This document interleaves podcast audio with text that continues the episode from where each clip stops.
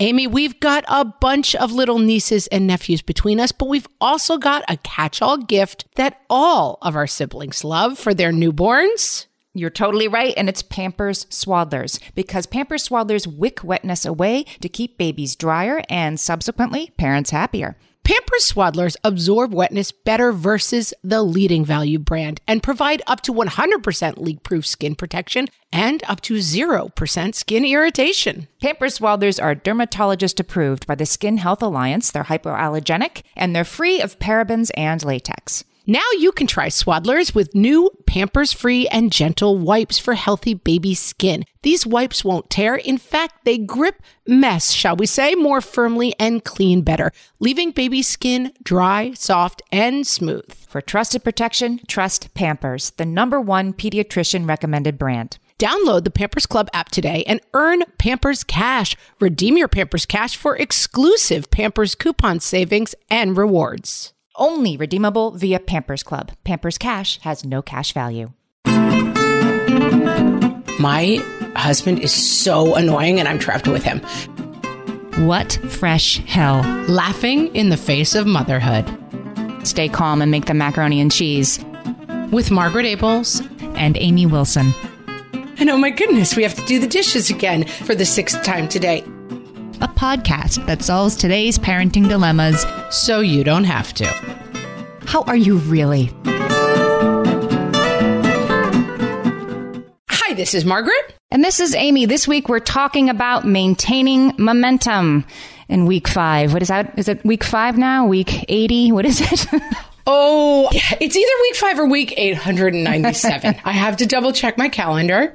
I'm very glad that we're doing this episode because I feel like I need to not only maintain momentum, but like remember what momentum is.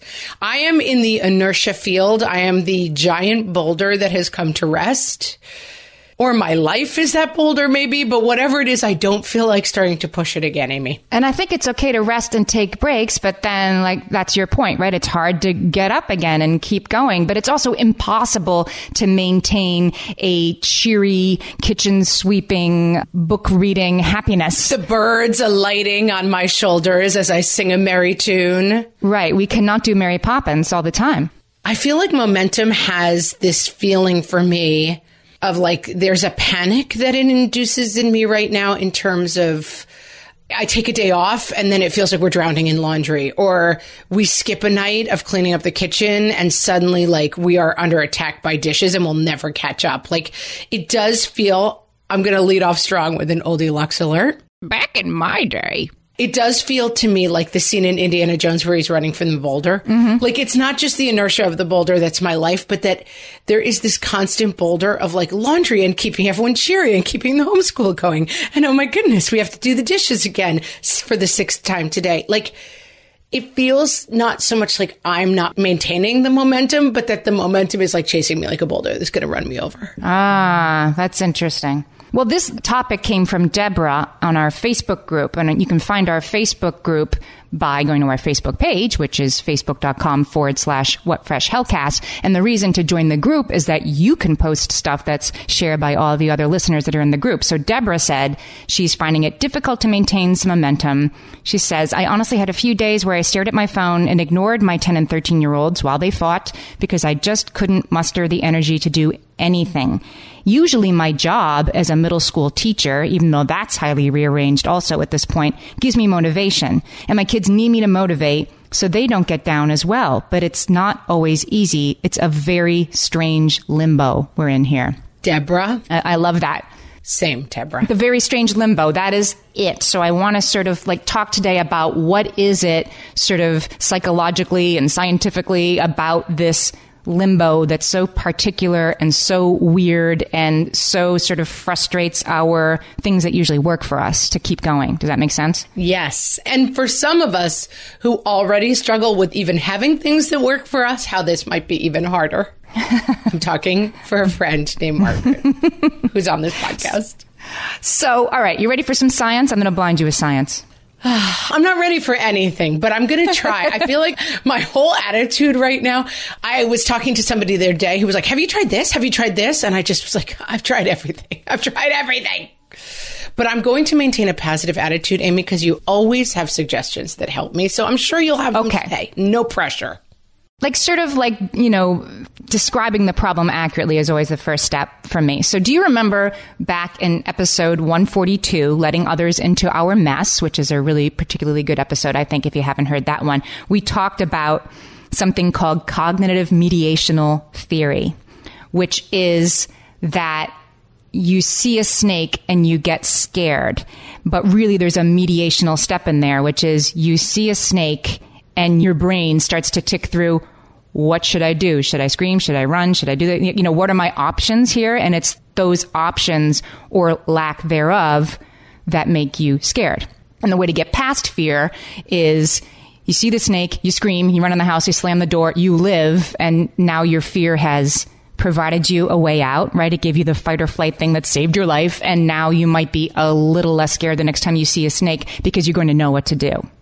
I'm following, and now I need you to connect it for me. Okay. what the heck is going on right now? So letting other people into our mess, as we talked about, is very useful because like while you're screaming because you see a snake, somebody else is looking at you out the kitchen window and they're not afraid in the way you're afraid. So you have to go to your friends and lean on your friends and reach out because they can help you because they're not experiencing this thing like you are. And so it doesn't seem as huge. And so their perspective is helpful and useful. That is exactly not the case.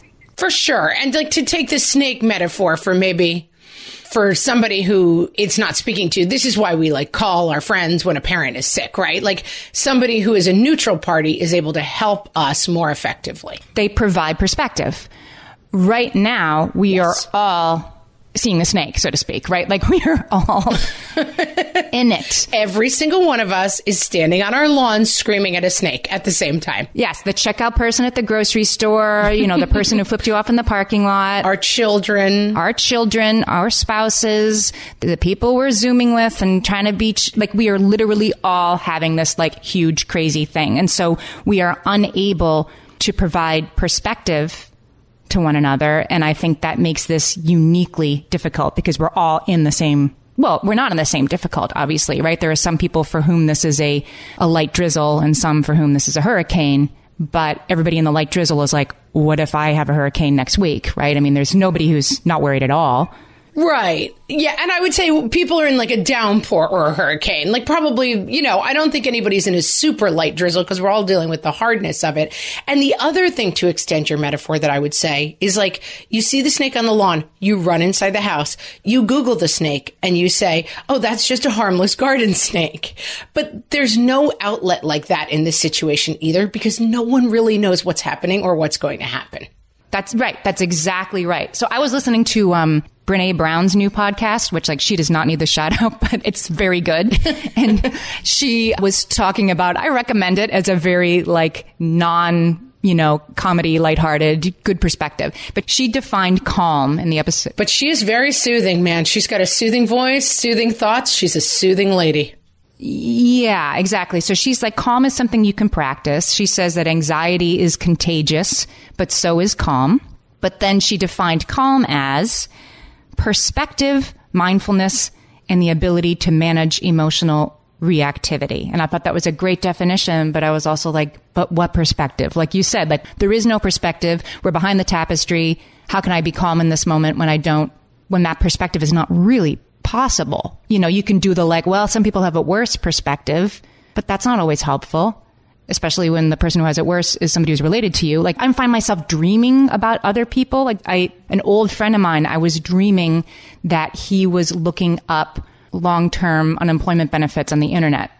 this is like an, an old roommate of mine and he was in my dream last night about that. Like that's one of like 5,000 people I could have that dream about. And like we're all worrying about everybody, including ourselves. And we don't feel that we're having as bad an experience as, I mean, you could list 400 horrible, terrible stories from every facet of this medical stories, loss of income stories, loss of business stories, you know, loss of connection to other stories. There are so many bad things happening that I think we also kind of give ourselves this feeling of like, well, I'm home safe with my kids. And I find myself saying that to them all the time and they're kind of like, I get it, but this stinks. And that's the thing. Your heart is hard, as you always say.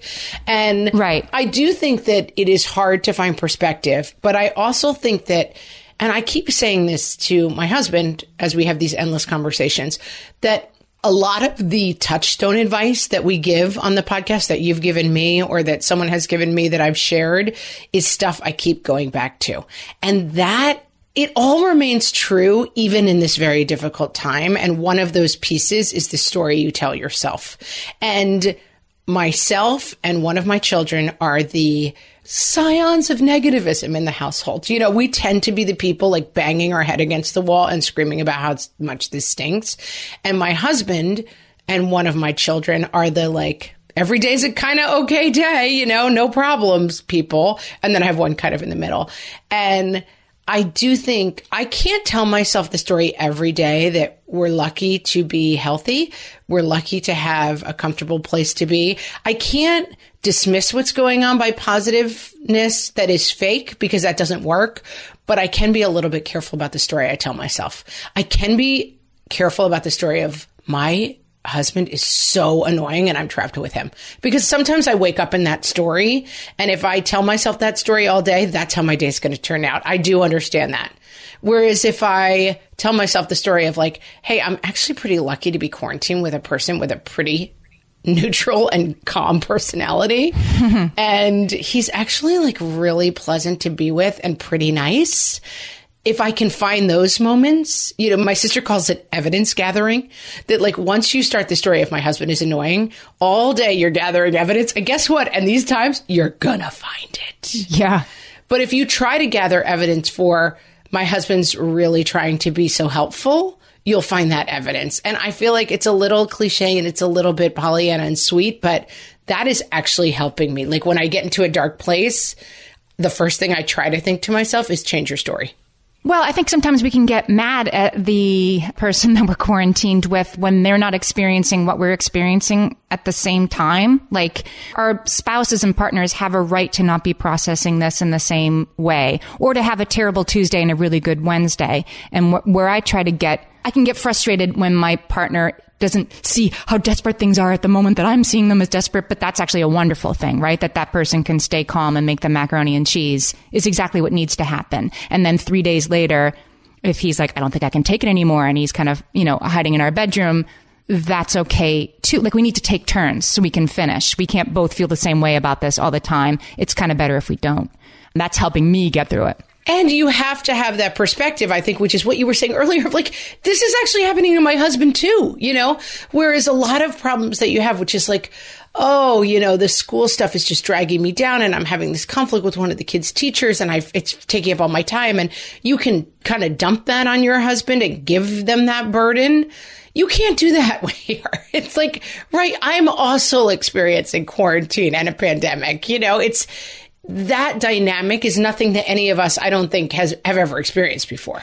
I was reading something about, I tried to figure out who it was that wrote it because I wanted to give them proper credit because this has really stayed with me. That in this moment, it was written sort of at the beginning of all of this, that in this moment, we, for our kids, need to be, we're in the pool with them, right? And we need to be saying, swim to me. Come on, swim to me, swim to me. And you know that old trick that we all do that you like, you back up a little bit, you back up a little bit, and then they're swimming across the pool and they swim across the pool and they don't know. They just think they're swimming to you.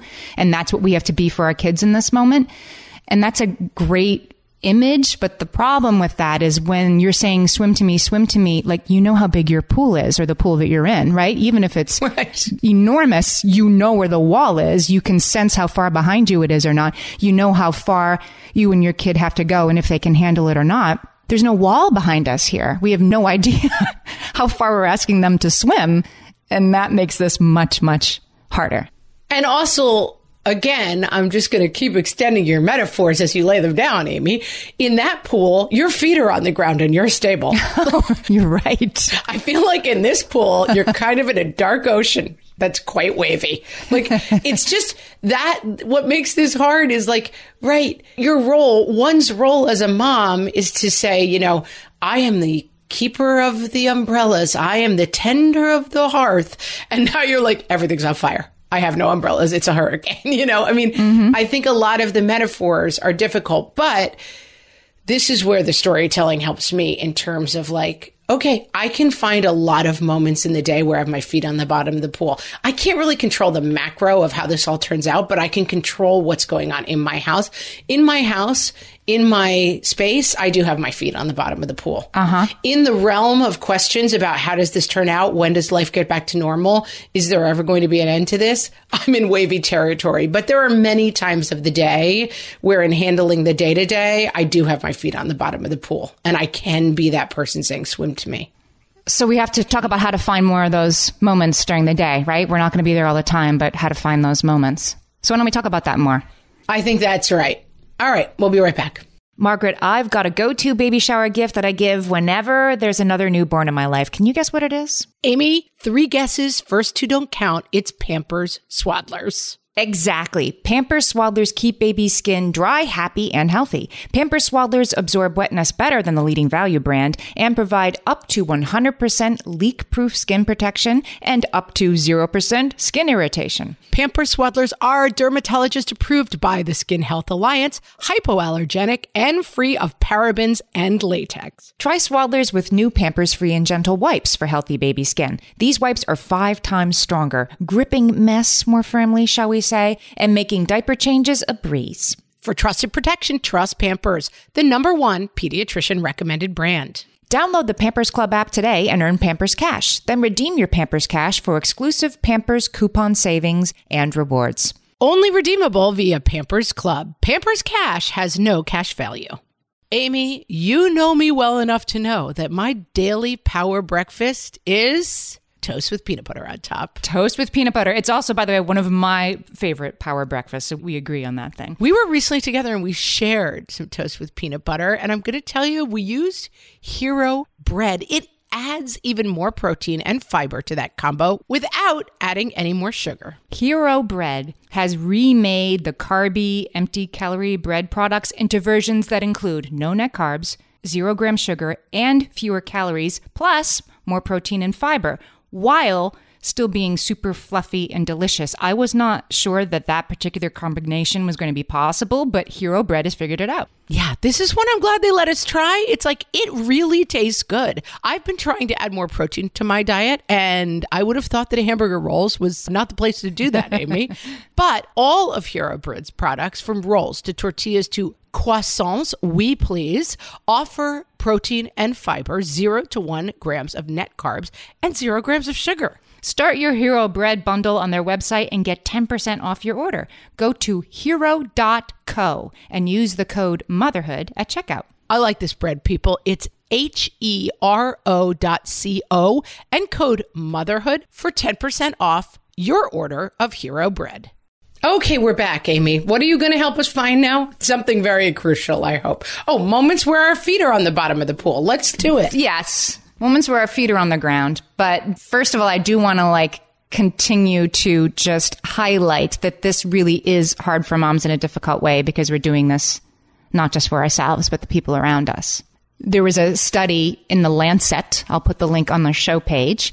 They sort of have collected, like, here's what we have found out from China so far. They're a couple months ahead of us. They're coming out of it. We hope, you know, here's what we've been able to glean. And they did a study that showed that the mental health impact of extended isolation was higher in cases where parents were quarantined with children.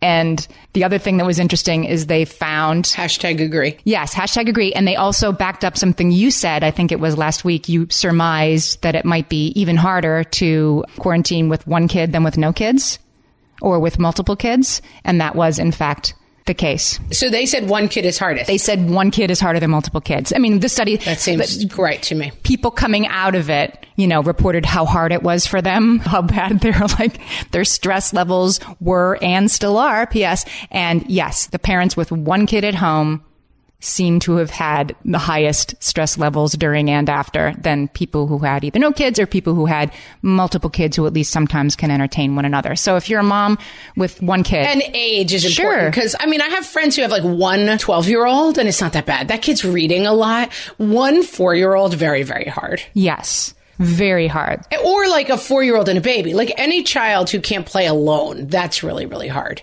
Yeah. So, I mean, these things are hard. And I also want to give a shout out to like the sort of invisible work that we talk about all the time. That stuff is becoming really crucial right now and we're doing more of it. And I mean, I'm sure you've seen all the writing about like in this time as we're all doing a lot more cooking and cleaning and housework and everybody's home all the time. There's more laundry and da da da. In almost every household, the woman in a, you know, heterosexual relationship, the woman is taking on more of the work because of course, if somebody has a sick kid, the woman is putting off her conference calls, is making dinner, is worried about, like if it's the mom's night to be in charge of dinner, she's like, okay, we have two cans of mushrooms and some egg noodles. I guess I could do a thing and I really have to use up that little bit of beef. And when it's the dad's night to order in, it's pizza. That's not always the case, but it's often the case. And that is hard. And just because this is a mom's podcast, I want to say, like, yeah, I get it. We see it. It's real. Oh, guys, we see yeah. it. Some of our listeners wrote in the Facebook group about how it really wasn't so bad at first, but now maybe feeling a little bit different. Diva said, Do you know that touched out feeling? I'm absolutely noised out. I'm going insane. And then Rachel said, I'm touched out, noised out, questioned out. It's torture. Yeah. I mean, I remember my sister in law saying that to me years and years ago before I had kids. Like, it's very hard to maintain like a nice relationship with your husband when she had four kids, you know, like you're breastfeeding and someone's on your body all day, every day. Like, you're just like the last thing you're looking for is a sense of touch at the end of the day. And that's right. You're kind of everything out. Your stories about Pokemon out, your how the Marvel universe is set up out. Like, I feel like when you only have your kids talking to you a couple of hours a day, you can keep that fake smile on your face during the talk about how Minecraft works, but it's a lot of time listening to these people. Mm-hmm. And they're making, you don't even realize. I remember I went to a back to school night and one of the teachers was like, you need to talk to your kids about the humming. Like she could not take any more humming, you know, in a class. And I remember kind of at the time being like, oh, that's a little intense. But man, she wasn't wrong. It's just five people. Let me say three people who make noise all the time. It's a lot. I remember my freshman year roommate was I don't know what the word for it is, but she constantly made noise. I mean, she hummed, she talked to herself. So I would be trying to study in the room and she, oh, look at this. Maybe I should wear these leggings. Huh? Dun, dun, dun, dun. She just always made noise. And it was the most frustrating relationship of my life. I, and I eventually traded out of that room. I couldn't take it anymore. And that's what I live with now all the time. Someone is always making noise in this house. I had a child who the nursery school teacher mentioned to me, like, did you notice that your child hums while they eat? And I was like, no, because they ate lunch together in the classroom. And it was only after she mentioned it that I was like, oh, I guess he does. Like at the dinner table, like, like constantly while he was eating. Oh, my condolences. Horrible.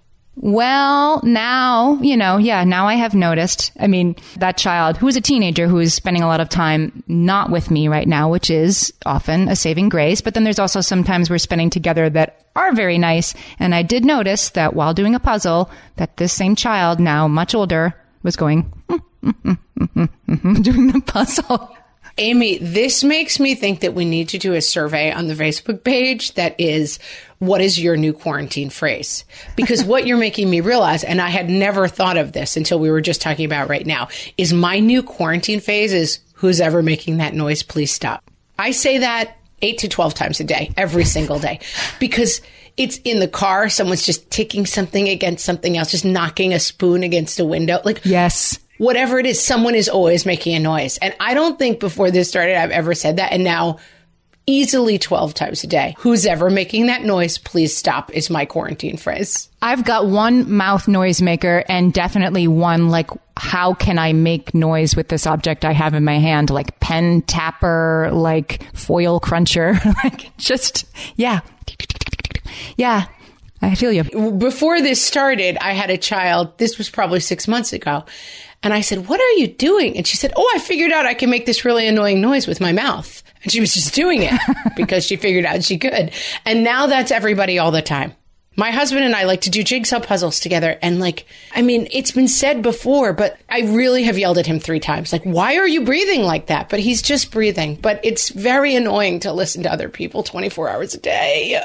Everybody has misophonia now. It used to be just a couple of us. Now it's. Yes, we've talked about that on the podcast. It's a weird thing that Amy has where noises annoy you, but we all have it now. We're all sufferers. Right. Only certain noises and sometimes like only certain people making those noises. It's, you know, and you know it's you, so you work on it. But yeah, now it's, I'm hearing a lot more people talk about it all of a sudden. A lot of uh, forced exposure. And it's the kind of thing we've also talked about this that I used to be a marathon runner. And when I was trying to get to, you know, 20, six miles, you would run as far as you can and then you would stop running and then you would start running again when you felt you could run again. But every time you start running, you can run shorter, right? So like you may take off and be able to run three miles, mm-hmm. but then once you stop, you take off and you only run another mile, but then you stop and then you only run a half a mile. Like you're getting weaker. And I feel like noise tolerance is the same way. like in the beginning, I could tolerate annoying noises for maybe a minute, but now I can only tolerate annoying noises for like 0.4 seconds. I was thinking about the marathon because having never run a marathon, but I, you know, have had many people who have run the New York City Marathon and you're getting really tired and you're running up First Avenue and I think it's like mile 19 or something. You're getting pretty tired. It's a bad mile, Amy. It's a real bad mile. I've done it. It's a bad mile, but First Avenue is like wall to wall people, you know, cheering and waving and you know you can do it because even though there's this really bad hill ahead in the Bronx, you're oh. in mile 19. You're like, I know how much farther I have to go. And we're back to our favorite metaphor. How long is this marathon exactly? Right. Are we in mile one or mile 24? Uh, we're probably not in mile 24. No. Heaven help us. I hope we're not in mile one. But yeah, we don't know how long. And so it's impossible to calibrate your reserves of strength and patience when you don't know how long you're going to need them for. So I just feel like we kind of need some new rules. Can I ask you something else? Uh, sure, Amy. Why not? Just don't ask how's it going. That's my advice. How are you really? That's what I want to know. no, you don't want to know. We don't have that kind of time, Amy. I have talked on the show many times about how Margaret can talk a dog off a meat wagon. Like you go anywhere with Margaret and she gets immediately into truly deep, meaningful, funny, heartfelt conversations with literally like whoever is standing behind you in line. Like, you know, like you just do that. You just talk to people and connect with people. And I am very happy to, you know, turtle shell it more. Do you think this is harder for people like you than for people like me, this extended isolation? Yes, I do. I mean, I'm always wary. I was having this conversation with my sister the other day, who's kind of cut more from your cloth. I'm always wary.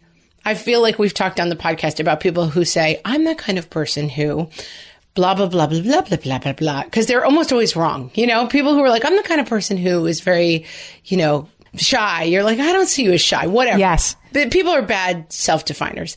And I also think it's always dangerous to say, this is harder for me than it is for other people because it's always easier to think it's harder for you than for other people. But my sister was saying to me the other day, I think this is probably harder for you than most people. And I almost started crying because I, I thought, I think this is really much harder.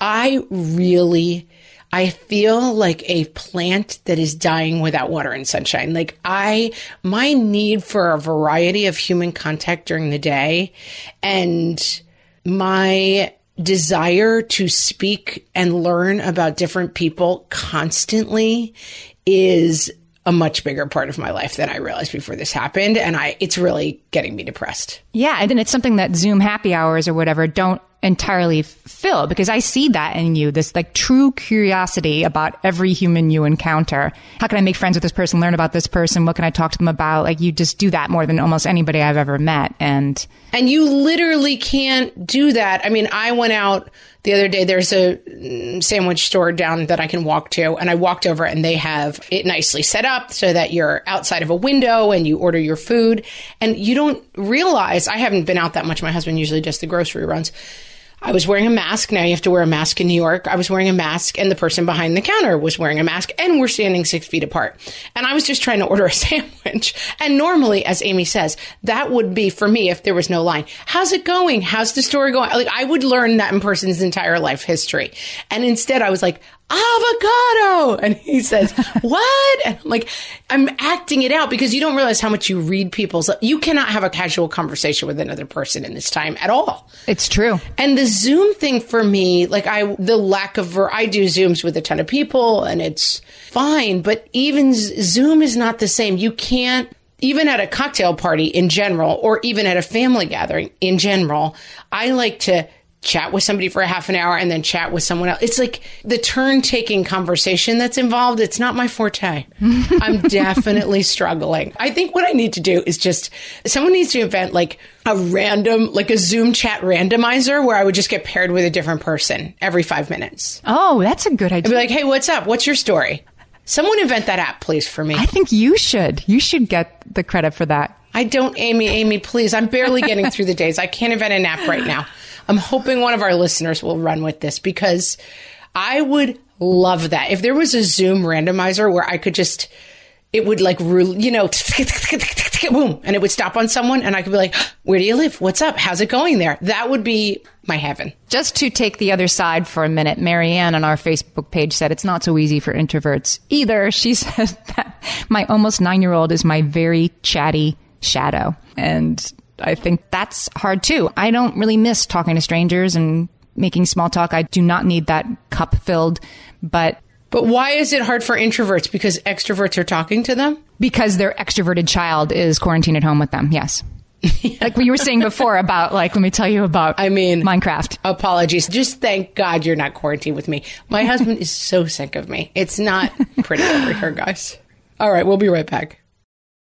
Margaret, I've been at the research again, looking into metabolic health and more importantly, metabolic flexibility, which turns out is the key to improved energy levels, better sleep, better fitness, all the things. And I found out about all this because we got a chance to try Lumen, the first handheld device that helps you manage your metabolic health. Lumen works when you breathe into it. If you do that first thing in the morning or after a workout, Lumen measures your metabolism by measuring the amount of carbon dioxide in your breath. It's science, people. That lets you see exactly what's going on in your body in real time. Then you use Lumen's app to get tailored guidance to improve your sleep, your nutrition, even stress management. If you're interested in figuring out the effects of different sorts of foods on your body, Lumen is a really cool way to see what's actually happening as your body burns different fuel sources. If you want to take the next step in improving your health, go to lumen.me and use fresh to get $100 off your lumen. That is L U M E N dot M E.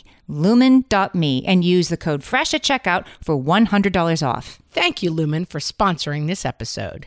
When it comes to raising kids, there's so much to consider. Things like what do we feed them? When do we feed them? How do they sleep? What does it look like to raise kind kids? How does their nervous system work? How do I keep myself calm? What are my triggers? There's so much that comes into play, and we are distilling all of that information for you at Voices of Your Village podcast, where we bring experts in the field of early childhood and education and psychology and across the board so that you don't have to comb the internet for information you get to show up and hang out and have shame free, judgment free conversations and insights into what it looks like to raise kind, empathetic, emotionally intelligent humans. I'm Alyssa Blask Campbell. I have a master's degree in early childhood education. I'm a mom of two, and I am walking this journey right alongside you doing this work. Come hang out with me at Voices of Your Village, and we can dive into real conversations with actionable tips.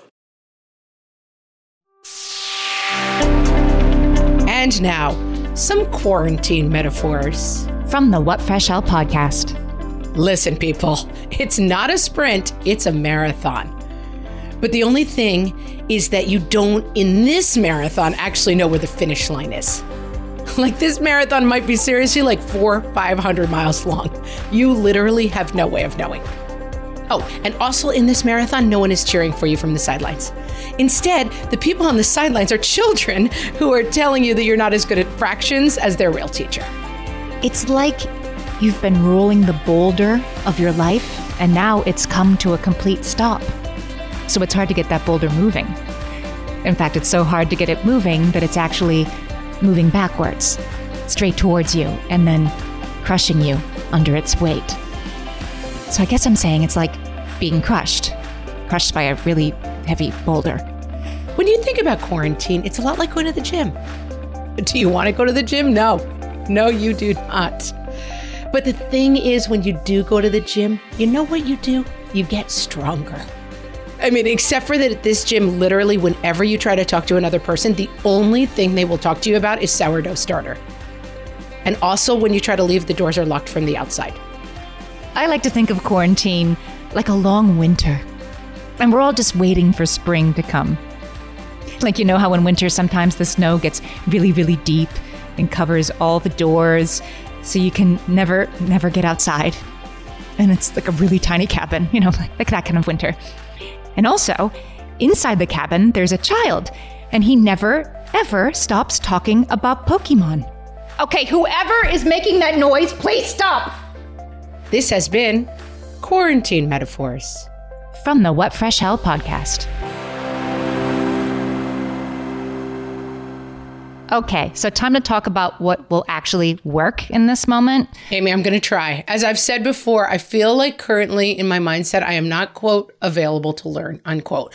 But since this is an advice podcast and we're trying not to just take people on a 45 minute listen to Margaret complain journey, I am going to try to open my heart and my mind to your advice and suggestions. It's, we're going to reset what the momentum is that we need to maintain. Okay, but before we do that, I want to just give a quick shout out to all my okay. people on Facebook who supported the fact that I don't like seeing ugly people in movies and that I hate cooking. My sisters who took my side and gave me companionship in that dark time, thank you. I salute you.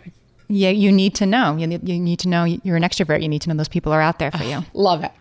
So Paul Ollinger says that we should imagine ourselves on a, you know, very long flight with a cranky baby, maybe ear infection, maybe uh, throwing up on you. We can all, I'm sure, put ourselves in that place very easily. and Paul Ollinger is the host of Crazy Money podcast, by the way. This was actually an article he wrote for Medium. He said, this flight that we are all on is very much delayed that travel conditions are, to put it mildly, suboptimal, and that each of us in this moment should have in mind only one goal to arrive safely and in one place. If you are on that plane with a throwing up baby, like all you have to do is get there, right? You are not going to listen to Duolingo while you're in the air. You are doing one thing. Right. This is not the time to be Amy with your laptop open, like updating all your spreadsheets while you're flying with the vomiting baby. That's right. I will say the metaphor of the plane flight gives me like unbelievable panic attack in terms of just the. It's not your favorite place. Well, I had a very bad plane flight once that I think I've discussed. In the, I was once on a plane with all my kids and we got in a horrible storm and got hit by lightning and it was awful. And so any thought of being stuck on a plane at my panic level is not a helpful metaphor for me. but I take the larger point, which is I think this is something that I really need to think about right now is we can just sum up, I believe, Mr. Oliver. Ollinger. Is that his name? Ollinger. Mr. Ollinger's point, don't be extra. And I think that that's what I need to remember because I think that I'm, I just found today that I went to exercise and I'm having a lot of trouble with my exercising. Amy, are you finding this to be true?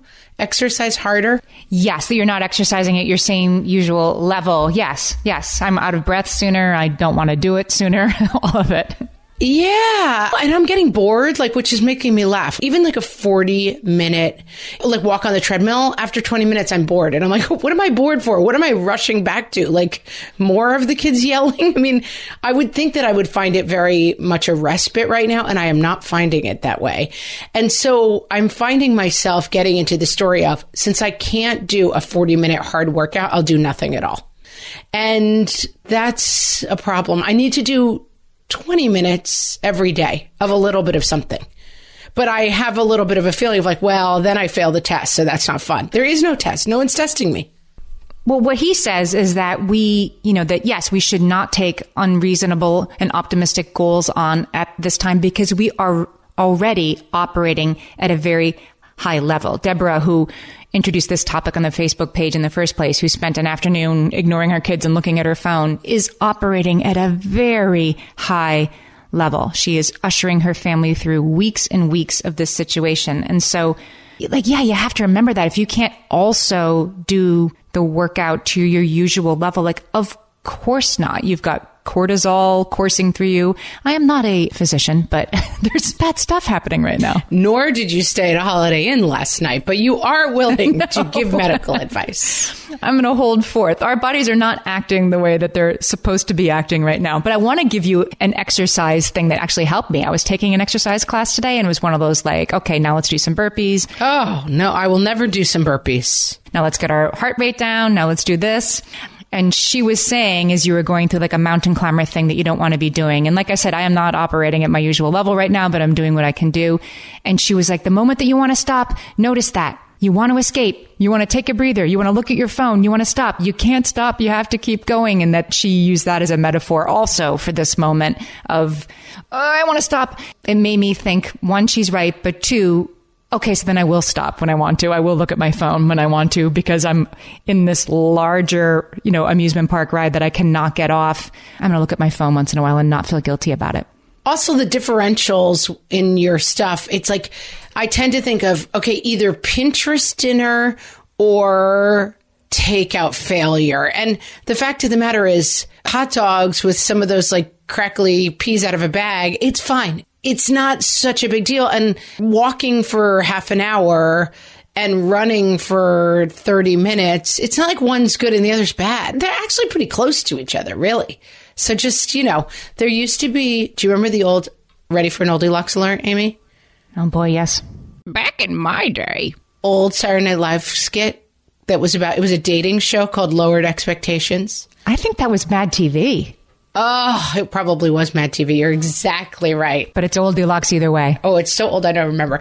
But it was like a dating service and it was like lowered expectations. And the idea was, you know, this is the only way you're really going to find someone.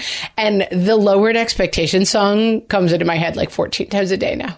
And I just think to myself, it might be time to lower my expectations. It's the only way. It's the only way forward, like in the dating joke. Yeah. Like it's okay to sit down for a while, like maintaining consistent, like staying on the Peloton for 60 minutes. And it gets the thing about taking a spinning class is it's easier 15 minutes in than it was right at the beginning, right? Like as your wheel goes around more and more, there's something about that that keeps you moving. I don't think that we should be applying those principles of physics and you know, metaphoria to the current moment because I don't think they apply. Wait, I also think I horribly disagree with your premise. A spin class gets easier 15 minutes in? Don't you think that like the first like two minutes of a spin class, you're like, I can't do, like it's hard to make the wheel go around and your legs are tired. And then 15 minutes in, you're fine. Not you, huh?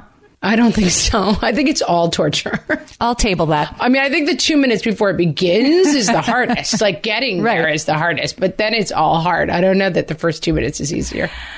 Well, can I give you another bit of advice? I guess, Amy. I mean, I'm trying to stay open hearted. I'm not going to lie. I'm trying. I'm really trying. And no, you don't have to like any of this. None of this has to work for anybody. Your advice is not going to be more grateful, right? No. That for the things I have? No. Okay, that's the advice I don't want no, anymore. This is some neuroscience advice. It's not mine. Okay. I'm going to try to be available to learn. Available to learn. It's going to make you feel better. Okay. So, Dr. Judson Brewer says, Come on, Dr. Judson Brewer. In this moment of extended, you know, stress with no clear endpoint, hellaciousness, hellaciousness, when it comes to information, the closer to now that you stay, the more clearly you will be able to think. We call this, and I wrote a blog post about it, and I'll try to find it. We call this next lamppost. Ah. And we've talked about it before on the podcast. When you're doing long distance running training, so I used to run marathons. Now I can't even be in a spin class for 10 minutes, but I used to be a runner. And we used to always just say next lamppost, next lamppost. Like you can't run five more miles. That's impossible, but you can run to the next lamppost. And so you just have to make it bite sized. Yeah. And so there are periods of one's life. I have given this advice to people all the time, and I always describe it as next lamppost is you're at, in the middle of a horrible breakup with like the person you thought you were going to marry and they just left you and it's horrible. You can't worry about anything else but getting through the next hour, you know, whatever horrible thing. And this is for all of us next lamppost time. I mean, it's a classic 12 step advice too, right? Like one day at a time. It is corny, but it works. And so, you know, what Dr. Brewer is saying, like, is don't worry about will there be college from my junior a year from now? Oh will there be summer camp in two months? Will there be, right? Like, will there be this kind of test by next week? I don't know, but I can decide what's for dinner. I can go walk the dog for 20 minutes. I can bring the closer to now very close to me and not worry about the rest of it. That is helping me, I have to say. It's helpful. This is something my kids are struggling with, and we have developed a language around it that I think is working pretty well.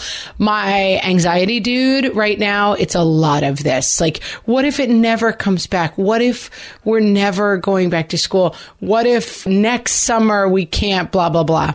And it's a little hard for him to hear this, like, let's just worry about today. That's not his strong suit, and it's not the way his mind is operating around this thing. But we have a conversation that we go back to called, Is mommy worried about this?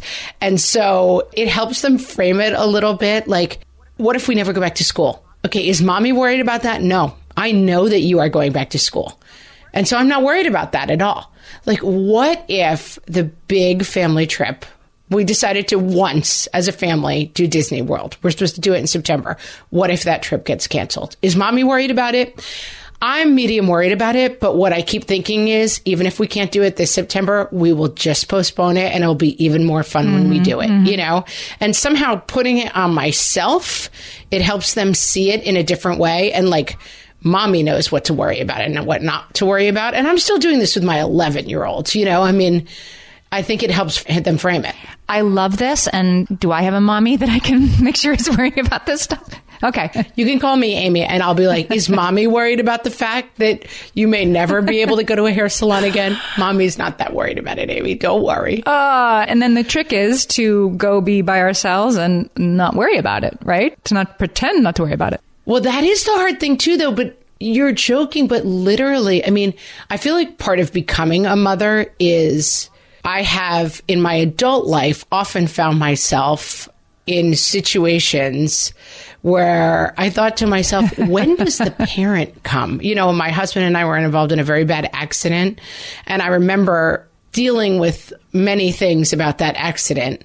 And I'm like, this is the part where I call my mommy or daddy to come do this for me, you know? But I'm at that point a 35 year old woman, you know, 3,500 miles away from my parents. And, you know, I've organized funerals for family members. Yeah. And I'm always like, wait, when does the mom come and do this? When does the dad come? Like, even as a middle aged woman, I still often have the feeling of like, when does someone come and take care of me? And I think that this situation is very, very taxing for us in that way of like, there, you really are the top of the mountain and there's no one else.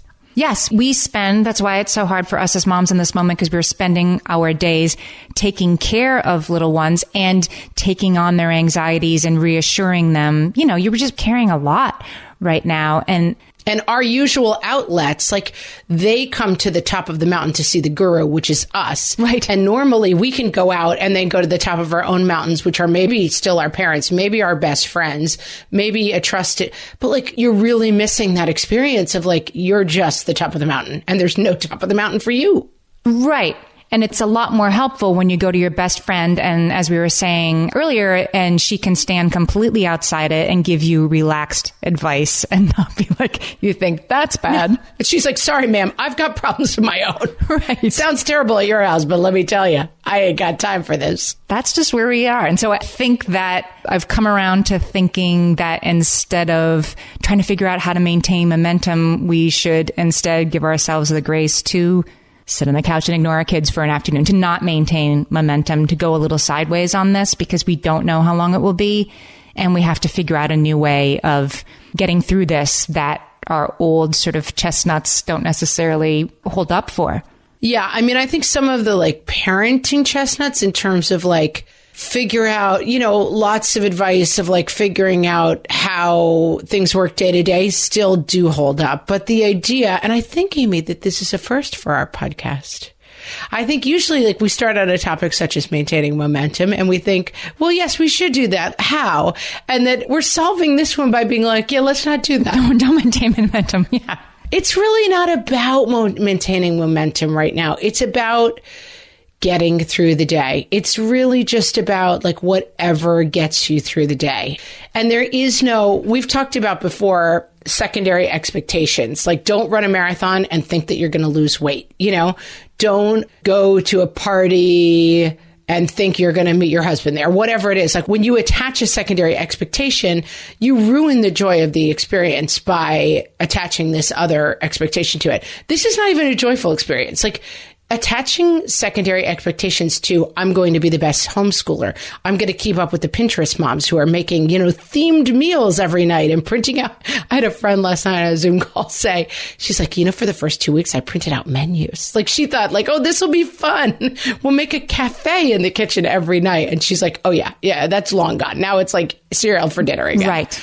But you don't have to make this not happening. You don't have to make it fun. You don't have to make sure that they are the best at homeschool. You don't even have to homeschool them if it's not working for you. No, you do not have to get closer as a family while you're doing this. You just have to do it. But I do think, like, in actually talking this through, Amy, I have had some of that revelation of like, it stinks for everybody and it's okay that it stinks and that your only job is to go to bed at night and wake up the next morning and do it again. like, there is no Yep. other expectation. The one I'm going to take away from this is Paul Ollinger's quote that you are already operating at a very high level. I'm going to put that in my kitchen somewhere I can see it. I am already operating at a very, mom, can I have a snack? I am already operating at a very high level. Love it. Yep. Guys, we want to know how you're not maintaining momentum. Our Facebook group right now is such a great place. Come to facebook.com forward slash groups forward slash what fresh hellcast and join our Facebook group because it is where all the cool quarantine moms are hanging out. They're exchanging funny memes. They are giving each other support and they are being cool, fun people. And they are not ever being mean to people or we make them leave. That's right. It's an oasis for these times. It's an oasis in the storm. It's a port in the storm. We're also on Instagram at What Fresh Hell Cast, and you can always find us on our website, whatfreshhellpodcast.com. Guys, follow us everywhere. Check us out. And we can't wait to talk to you next week. So long.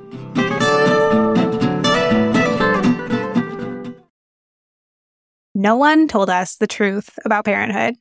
Why? This is the podcast everyone needed before they had kids because now that those little ones are here, whew, there is a lot to unpack. I'm Rachel Shepardota, and I am your host for the podcast No One Told Us, where we tell the truth about parenting and let you in on all the stuff you really should have known about before having kids.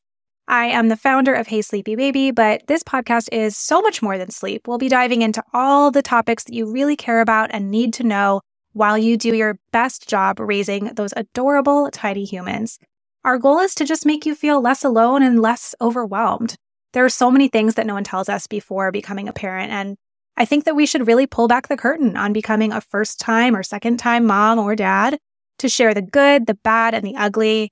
We'll have a little education, a little fun, and a whole lot of heart that goes into each and every episode. So join me and our amazing guests each week to hear us talk about what no one told us. Hi there, I'm Andrea Owen, self help author with 19 translations of my books, global keynote speaker, and life coach. My podcast, Make Some Noise, has been serving up self help in a simple to digest way for the last decade. The topics brought in each episode are practical and easy to implement around topics such as working through fears that keep you stuck, different modalities of therapy, managing your negative self talk, and more. We bring you guest experts, solo episodes, and I even coach listeners on the air around relatable struggles. I also do my best to weave my sense of humor into some heavy topics because let's face it, life can be pretty hard and it's so much better when we can have some fun while walking through our challenges. Whether you're seasoned in personal development or just starting out, Make Some Noise podcast will help you become the best version of yourself, the person you're proud of when you look in the mirror and show up in your life. Simply search Make Some Noise with Andrea Owen wherever you listen to your podcasts.